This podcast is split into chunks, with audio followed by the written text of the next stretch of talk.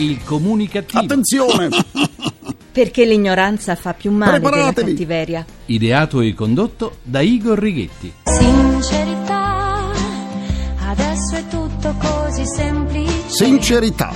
Con te che sei l'unico complice di questa storia magica. Eh già, la sincerità merce rara, eh. Buona comunicazione, Italia comunicativa dal vostro comunicativo di fiducia, Igor Righetti. Bentornati alla nostra terapia radiofonica di gruppo Emissioni Zero numero 2023 con il 23 undicesimo anno di programmazione. Meglio una pillola di informazione che un'informazione supposta. E con oggi salutiamo pure gennaio. Salutiamo gennaio.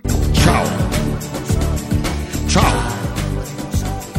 Ciao! Oh, siamo sempre più educati al comunicativo, eh? eh sì. Bentornati a tutti gli italiani che stanno fuggendo dall'Italia, a quelli che fuggiranno, a quelli che sono già fuggiti e a tutti gli immigrati che hanno avuto la cittadinanza italiana e che ora rivogliono quella d'origine. Cominciamo la terapia. Ormai nelle pubblicità si usano sempre di più i termini soffice e morbido. Il plum cake sempre più soffice, sempre più soffice. Sentite com'è soffice. Il pancarré ancora più soffice. La carta igienica ultra soffice. Oppure il formaggio morbido, morbidissimo, ultra morbido. Insomma, la pubblicità ci tratta come fossimo tutti, ma tutti, eh, sdentati. Siamo davvero pieni di contraddizioni. Il cibo lo vogliamo morbidissimo. E poi il Viagra e il Chalice vanno a ruba. È qui che casca l'asino.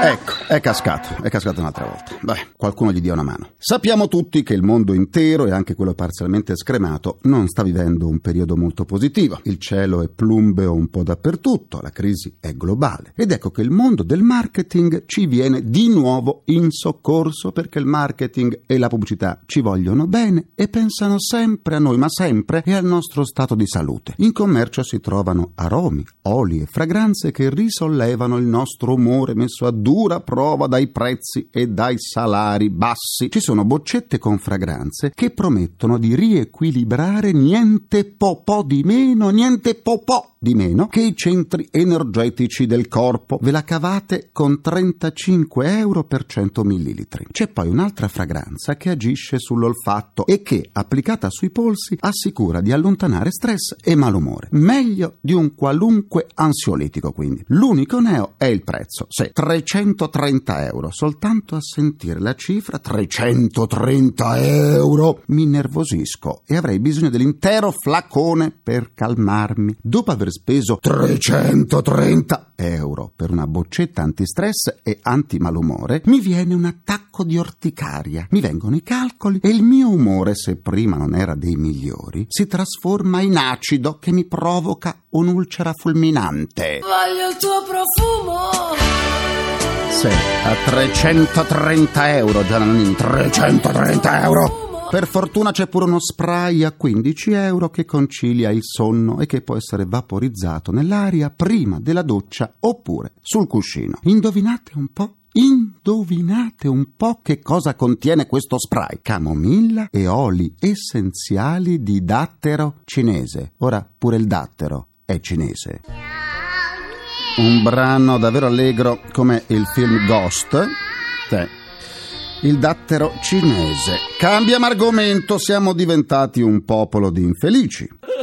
Eh sì, popolo di infelici. Sarà colpa della crisi o sarà per un'evoluzione naturale dei costumi? Fatto sta, fatto sta che in questo periodo c'è una tendenza diffusa a fare indagini, ricerche, sondaggi su come stiamo cambiando. Da una ricerca congiunta Istat, INPS e Ministero del Lavoro emerge che i lavori domestici, una volta appannaggio esclusivo della donna, che l'uomo, forse per un interesse personale, aveva incoronato regina della casa, la famosa regina della casa, sono ora divisi in modo più o meno paritario. Io sono la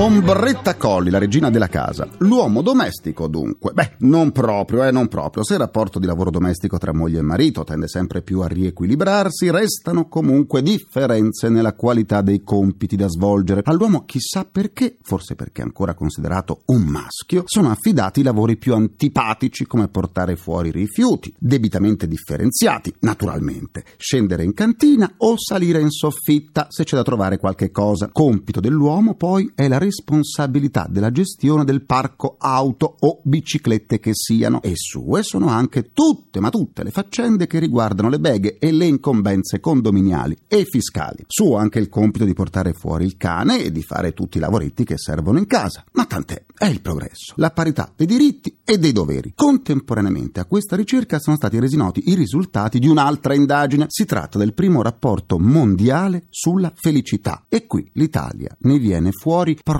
male. Oh. Eh, oh, sì, ritenevamo di essere il paese del sole, del mare, dell'amore dell'amore e ci troviamo catapultati al ventottesimo posto su 150 paesi, molto al di sotto della media europea. Tutta colpa della crisi. È negli ultimi anni che la felicità si è appannata, in molti casi è emigrata. L'ottimismo, l'allegria che tanto ci venivano invidiati non esistono più. Il tema della felicità deve essere davvero molto sentito se è stato al centro anche dell'ottava edizione del Festival delle Scienze di Roma. Tanti quesiti che si sono posti gli studiosi di varie discipline provenienti da tutto il mondo. Di risposte univoche sembra non ce ne siano. Le sole certezze vengono da alcuni effetti economici. Chi non è felice si ammala più facilmente e costa alla società molto di più di chi è ottimista e sa ridere di se stesso oltre che degli altri. Ecco, questo individuo si ammala di meno, produce di più e lavora meglio. Effetto della crisi economica, dicevo. Anche la felicità è entrata nei calcoli dello spread. Felicità nei calcoli dello spread entrata. Felicità. Il mio avatar chiede la linea per il suo grrr. GRC Giornale Radio Comunicativo. All'interno dei grandi magazzini dell'Arabia Saudita dovranno essere installati divisori alti almeno 1,60 m per separare i reparti frequentati dagli uomini da quelli riservati alle donne. Forse questa decisione è stata presa per far sentire l'Arabia Saudita più vicina all'Occidente, visto che da noi sono sempre più in aumento le separazioni? Eh, forse. Nel centro di Roma è avvenuta una rapina in una profumeria. Prima i rapinatori si sono fatti aprire la cassaforte e poi hanno rinchiuso i dipendenti nel ripostiglio. Dato che si tratta di una rapina in profumeria, sarà scontato che per queste indagini vengano utilizzati investigatori dal grande fiuto?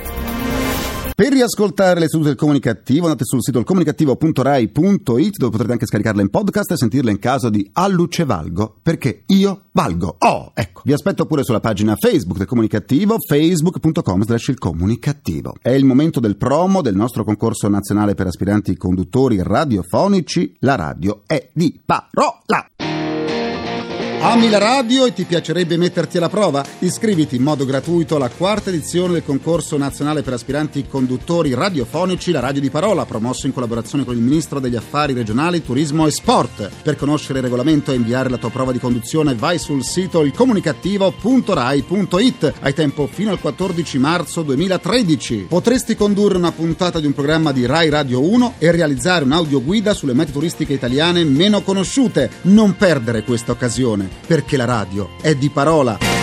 Un'occasione irripetibile. Continuiamo la terapia. Da quando è cominciata la crisi economica con conseguenti ripercussioni sulle strette fiscali, la figura del commercialista ha assunto una dimensione demiurgica. A lui ci si rivolge come in attesa del responso di un oracolo dal quale ci si attende la risposta magica, quella che ci farà pagare meno tasse. Il fatto è che l'aggravamento della crisi economica ha portato anche a un aumento della tradizionale diffidenza dei cittadini nei confronti dello Stato, che ne inventa di tutti i colori pur di spremere chi non ha più succo perché già abbondantemente spremuto. Il redditometro, per esempio, una parola che fin dal suo primo apparire ha destato terrore, proprio come l'IMU. Andiamo a parlarne con il tributarista Gianluca Timpone. Bentornato e buona comunicazione. Buona comunicazione a tutti. Dichiarazione dei redditi, dichiarazioni IVA, scadenze di tasse e tributi vari. Un contribuente che cosa può chiedere al proprio commercialista e quando invece sarebbe più opportuno rivolgersi a qualche santo? Parlare di santi è eccessivo, comunque mm. la domanda più ricorrente che i singoli clienti fanno al proprio commercialista è quello di pagare quanto meno tasse possibili. Oggi purtroppo sono tartassati nel senso che ogni giorno sentono parlare di argomentazioni fiscali che ormai hanno soppiantato anche la solita discussione che veniva fatta davanti al tavolino del bar parlando della propria squadra del cuore. Oggi si parla di IMU, si parla di contributi sul lavoro dipendente corrente e quant'altro. In Italia purtroppo quasi ogni giorno c'è una scadenza fiscale. Partiamo con il primo di ogni mese per arrivare all'ultimo del mese e ogni giorno c'è una piccolissima scadenza. Tant'è vero che molti contribuenti si chiedono del perché di tutte queste scadenze. Loro vorrebbero quantificare, ad esempio, che il proprio reddito, anziché pagare le imposte giorno per giorno, si stabilisse una percentuale unica a forfè in modo tale da stare tranquilli per la rimanenza rimanente parte dell'anno. Timpone scatta l'operazione del nuovo redditometro predisposto dall'Agenzia delle Entrate ricco di novità, ma anche di tante polemiche. Quali le caratteristiche e le finalità? Il leitmotiv del redditometro è quello di dire dimmi quando spenti e ti dico quanto devi dichiarare. In pratica questo è quello che ci dice l'amministrazione finanziaria, ossia il redditometro non è altro che uno strumento presuntivo che parte dalle spese che ogni singolo contribuente effettua e in relazione alla ricostruzione delle spese si stabilisce stabilisce ad esempio che il reddito da dichiarare non è 10 ma deve essere 20, 30, 40 e via discorrendo. Per farle un esempio, la verifica da parte dell'Agenzia delle Entrate scatta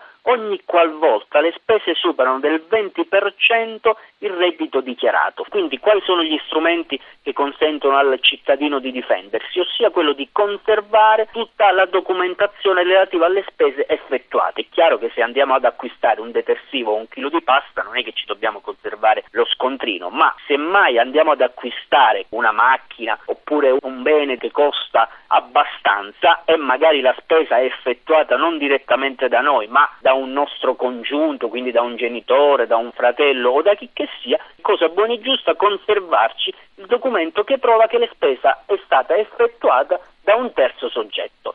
Soltanto così facendo riusciremo a smontare la tesi da parte dell'amministrazione finanziaria che magari quella spesa è stata effettuata evadendo le imposte. Altra parola ricorrente in questi giorni è il ricometro. Di che cosa si tratta e a cosa servirà? Il ricometro serve esclusivamente per valutare se un determinato soggetto potrà o meno beneficiare di determinate agevolazioni relativamente ad una serie di servizi che vengono offerti direttamente dallo Stato. Per farla in breve bisogna verificare se un determinato cittadino potrà beneficiare delle tasse universitarie ridotte, potrà beneficiare dell'esenzione del ticket, potrà beneficiare di uno sconto ad esempio per quanto riguarda il trasporto e via discorrendo, oppure meglio ancora potrà beneficiare della cosiddetta carta acquisti. Tutto questo praticamente avviene nel momento in cui le amministrazioni i soggetti che erogano questi servizi richiedono il cosiddetto modello ISE che sta a testimoniare il cosiddetto indice della situazione economica e patrimoniale di un determinato soggetto. E allora che cosa fa?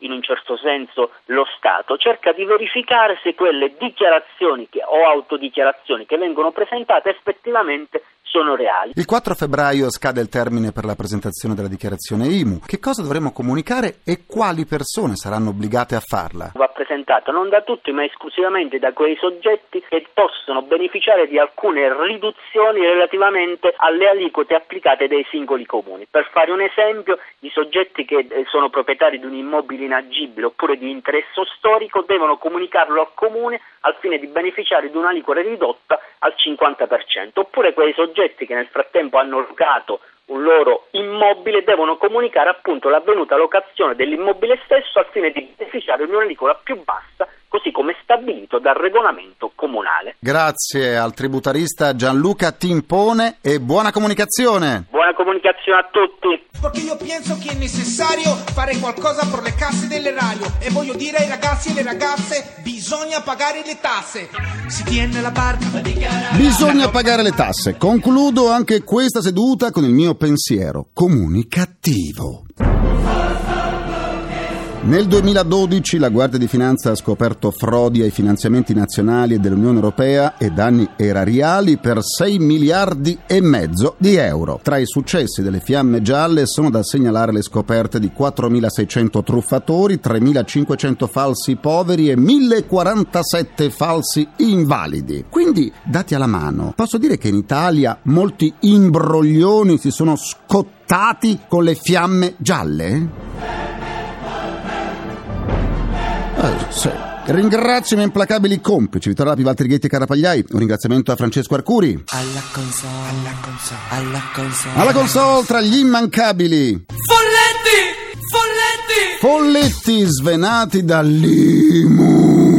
C'è Gabriele, Caiazzo. E mi raccomando, con quelli che prendono il caffè con il dolcificante e poi si mangiano il croissant alla crema, siate comunicativi. La terapia quotidiana del comunicativo tornerà domani, sempre alle 14.44 su Rai Radio 1. Ecco, sta arrivando lo scooter della Rai per riportarmi a casa. Ma dove va? Eh, siamo in tempo di ristrettezze economiche. Eh, buona comunicazione buon proseguimento dal vostro portatore strano di comunicattiveria. Igor Righetti, grazie a domani, linea GR1. Il comunicativo. Perché l'ignoranza fa più male della cattiveria. Ideato e condotto da Igor Righetti.